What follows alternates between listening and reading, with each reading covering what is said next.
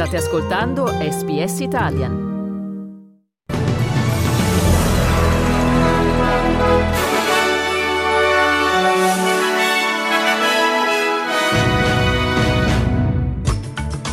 Medio Oriente, il Ministero della Sanità di Gaza denuncia 18 vittime in un bombardamento israeliano su Rafah.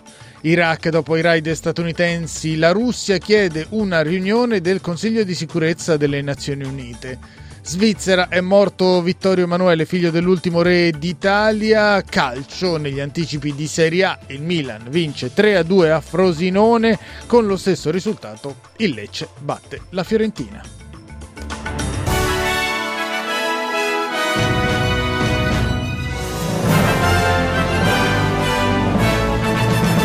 Buongiorno da Dario Castaldo con il notiziario di radio SBS di domenica 4 febbraio 2024 che apriamo dal Medio Oriente dove secondo le autorità sanitarie di Gaza un bombardamento aereo israeliano sul sud della striscia ha provocato 18 vittime palestinesi a Rafah e Der al-Balah, due dei centri abitati nei quali non sono stati dispiegate le truppe di Tel Aviv. Interpellato su queste dichiarazioni il comando militare israeliano non non ha commentato, ma il ministro della difesa Yoav Gallant nei giorni scorsi aveva annunciato che le operazioni militari israeliane avrebbero coinvolto il sud della striscia e in particolare proprio Rafah, dove nei giorni scorsi decine di migliaia di palestinesi in fuga da Khan Yunis si erano rifugiati.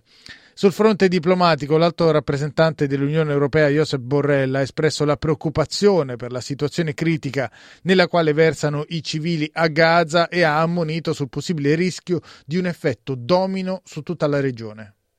We are living a, a, critical situation in the Middle East on the whole region. It's no longer just, and as far as the war in Gaza continues, it's very difficult to believe that the situation in the Red Sea will improve.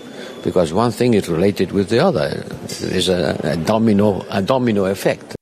Queste le parole pronunciate a Bruxelles da Josep Borrell, capo della diplomazia dell'Unione Europea. Borrell ha poi aggiunto in conferenza stampa che l'Unione non può riconoscere alcuno Stato perché non ha questo potere, ma che questo potere lo hanno i singoli Stati dell'Unione. Ha detto Borrell, so che alcuni Stati membri dell'Unione Europea stanno pensando di riconoscere ufficialmente la Palestina. La soluzione a due Stati non cresce sugli alberi, se la si vuole perseguire bisogna lavorare affinché che diventi realtà. Tra i singoli stati, la ministra degli esteri belga Haja Labib ha spiegato che nell'accordo stipulato dalla maggioranza di governo in Belgio esiste il riconoscimento dello Stato palestinese. Aspettiamo il momento buono. Anche Ungheria e Repubblica Ceca hanno riconosciuto lo Stato palestinese. Intanto nella giornata appena trascorsa sono andate in scena in Israele manifestazioni per chiedere il rilascio degli oltre 130 ostaggi che da 120 giorni sono nelle mani di Hamas a Gaza, ma anche le dimissioni del premier Benjamin Netanyahu. In centinaia hanno partecipato ad una prima protesta ad Haifa. A Tel Aviv, davanti al Ministero della Difesa, il forum delle famiglie degli ostaggi ha indetto una mega manifestazione il cui slogan principale è stato 120 giorni sottoterra senza aria, gli ostaggi sono in pericolo di vita. Rimaniamo nella regione dove dopo i raid aerei americani al confine tra Iraq e Siria il comando militare iracheno ha dichiarato che gli attacchi potrebbero causare instabilità nella regione. Un portavoce del primo ministro iracheno ha aggiunto che le operazioni militari statunitensi violano la sovranità di Baghdad. Il generale Yahya Rasul ha aggiunto che i raid provocheranno conseguenze disastrose per la stabilità e per la sicurezza del Medio Oriente. Venerdì gli Stati Uniti hanno lanciato attacchi contro 85 obiettivi militari nella zona di confine tra Iraq e Siria che, secondo l'intelligence statunitense, sono legati all'Iran e dai quali sarebbe partito l'attacco con droni alla base militare americana nella quale domenica scorsa sono morti tre soldati statunitensi e altri 34 sono rimasti feriti. La Russia ha chiesto una riunione urgente del Consiglio di sicurezza delle Nazioni Unite proprio sui raid americani in Iraq e Siria, lo ha annunciato la missione di Mosca presso il Palazzo di Vetro, aggiungendo che la seduta è stata fissata per lunedì, secondo quanto riferisce l'agenzia di Stato russa TASS. Adesso cambiamo argomento e andiamo in Italia, dove nelle ore scorse è morto Vittorio Emanuele di Savoia, figlio di Umberto II, ultimo re d'Italia, di Maria José, avrebbe compiuto 87 anni il 12 febbraio. L'annuncio della sua morte avvenuta a Ginevra è stato dato dalla Real Casa di Savoia in una nota che recita alle 7.05 di mattina del 3 febbraio 2024, circondato dalla sua famiglia, si è serenamente spento in Ginevra Vittorio Emanuele di Savoia. Luogo e data delle esequie saranno comunicati appena possibile, conclude la nota. Adesso veniamo in Australia dove ieri il primo ministro Anthony Albanese e la premier del Victoria Jacinta Allen hanno presenziato all'inaugurazione di un nuovo polo oncologico all'interno dell'ospedale di Frankston. Il nuovo centro per il monitoraggio dei tumori al seno è stato intitolato alla memoria di Peter Murphy, l'ex parlamentare laburista eletta nel seggio di Dunkley e deceduta il 4 dicembre scorso all'età di 50 anni proprio in conseguenza di un tumore al seno. Tra un mese, il 4 4 marzo i cittadini della Mornington Peninsula sono chiamati alle urne per le elezioni suppletive, cioè per riassegnare il segno federale che era stato di Peter Murphy. La memoria dell'ex parlamentare è stata ricordata da Anthony Albanese, il quale ha anche annunciato lo stanziamento di 1.500.000 dollari per la creazione di un registro nazionale sui tumori. This is a by-election that we didn't want to have. Uh, our friend Uh, Peter Murphy was uh, extraordinary, uh, taken from us too soon, an, an extraordinary personal, moving uh, story that would have provided so much real assistance uh, to people through the courage and determination that Peter showed. Queste le parole di Anthony Albanese. Intervistato dalla radio 3AW, il primo ministro è anche tornato a difendere la decisione di indire il referendum sulla voce indigena in Parlamento. Il governo, ha detto Albanese, continua nel suo impegno per ridurre la forbice tra gli australiani di origine indigena e gli altri cittadini dal punto di vista dell'accesso alla sanità, all'istruzione e al mondo del lavoro. In questo senso, ha detto il capo del governo federale, le modifiche apportate ai programmi di sviluppo comunitario comunitario consentiranno ai rappresentanti delle comunità indigene che vivono nelle aree rurali del paese di eh, migliorare le loro competenze e di trovare impiego più facilmente. Anthony Albanese ha comunque ribadito che la scelta di proporre il referendum sulla voce ai cittadini australiani a suo avviso è stata corretta. both sides voted for a referendum to be held, mm. uh, and both sides went into multiple elections, not just one, Uh, the idea of the Uluru Statement from the Heart was completed in 2017 after a process that went for five years. Now, I, I had uh, the courage to put that to the people to listen to, listen to the request that had been made. Now, that wasn't successful, yep. and I accept that outcome.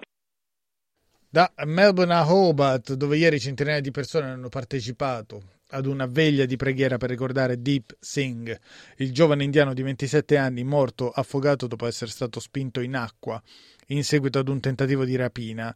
La veglia ha anche rappresentato l'occasione per una raccolta fondi per far rimpatriare la salma di Deep Singh. L'iniziativa ha raccolto in pochi giorni 30.000 dollari. Le indagini hanno portato all'incriminazione di quattro persone, ha spiegato l'ispettore della polizia tasmaniana Rebecca David, la quale ha aggiunto che violenze di questo tipo non verranno tollerate. Being together today is a reminder that we are a kind and connected community. There is no place for violence here. And we will continue to work together to keep our community a safe place. Rimaniamo lungo la costa sud-orientale d'Australia, dove le autorità hanno lanciato un appello alla popolazione affinché prenda le necessarie precauzioni in vista di una domenica molto calda dal punto di vista delle temperature in South Australia, Victoria, New South Wales e ACT, dove la colonnina di mercurio sfiorerà i 40 gradi.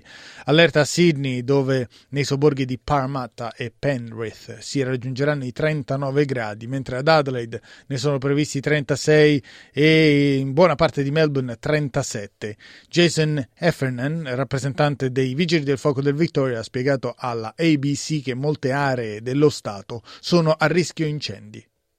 from midnight last night, a total fire ban is in force for the Mallee and the Wimmera until midnight tonight. The rest of the state, however, won't escape uh, the heat and the hot weather. We do expect other parts of the state to uh, have temperatures in the mid 30s to, to possibly high 30s, and again experiencing those warm northerly winds. Torniamo all'estero, andiamo in Argentina dove sono avvenuti scontri davanti al Parlamento della capitale Buenos Aires tra dimostranti e polizia. Gli agenti hanno sparato proiettili di gomma e usato spray al peperoncino contro i manifestanti che si rifiutavano di lasciare l'area fuori dal congresso argentino e che erano scesi in strada per contestare le riforme anticostituzionali anticostituzionali e, distruttivali e distruttive del nuovo presidente Javier Milley, decine di migliaia di persone si sono dichiarate contrarie al piano di riforme globali proposto dal nuovo presidente che vuole attuare una totale deregolamentazione dell'economia del paese per combattere un'iperinflazione che nel 2023 in Argentina era del 211%. Ascoltiamo la testimonianza di questa manifestante, Vilma Ripoll. It's going to be an unlivable country at the service of the rich, and we're going to take it upon ourselves in the streets to do what we always did with those laws in the past defeat them. We did it with the dictatorship, and we did it in 2001 when we elected five presidents in a week. And now we're also going to defeat this law.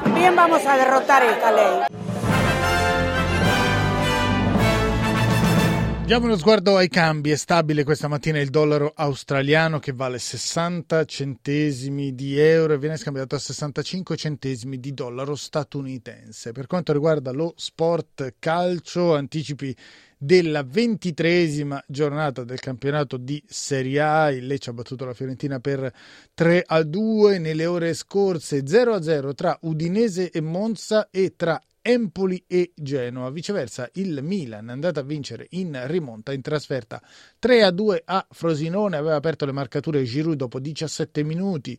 Pareggio su rigore al 24 di Sule. Ciociari in vantaggio al 20 della ripresa con Mazzitelli. Poi subito raggiunti dal gol di Gabbia. E poi Jovic a 10 minuti dal termine ha regalato 3 punti alla formazione di Stefano Pioli. In corso l'ultimo anticipo del sabato italiano, quello dello stadio Dallara Derby Emiliano tra Bologna e Sassuolo. Il Sassuolo quando siamo giunti al ventisesimo del secondo tempo in vantaggio per 2 a 1, tutte le reti nel primo tempo, autorete di Viti per il Bologna, reti di Tösved e dell'italo australiano Christian Volpato per quanto riguarda il Sassuolo. La classifica ancora molto provvisoria, nel senso che il Milan in questo momento si è portato a meno 5 dall'Inter capolista, ma il Milan ha due partite in più rispetto ai nerazzurri. Ovviamente per approfondimenti sulla pagina sportiva vi rimando al programma di domani. Intanto concludiamo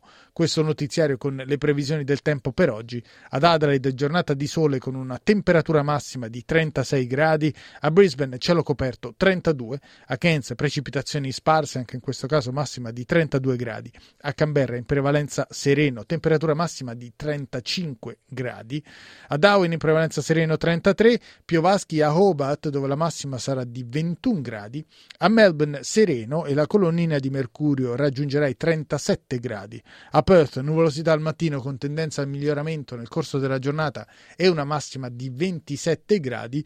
Per finire cielo velato a Sydney dove la temperatura massima in media sarà di 32 gradi.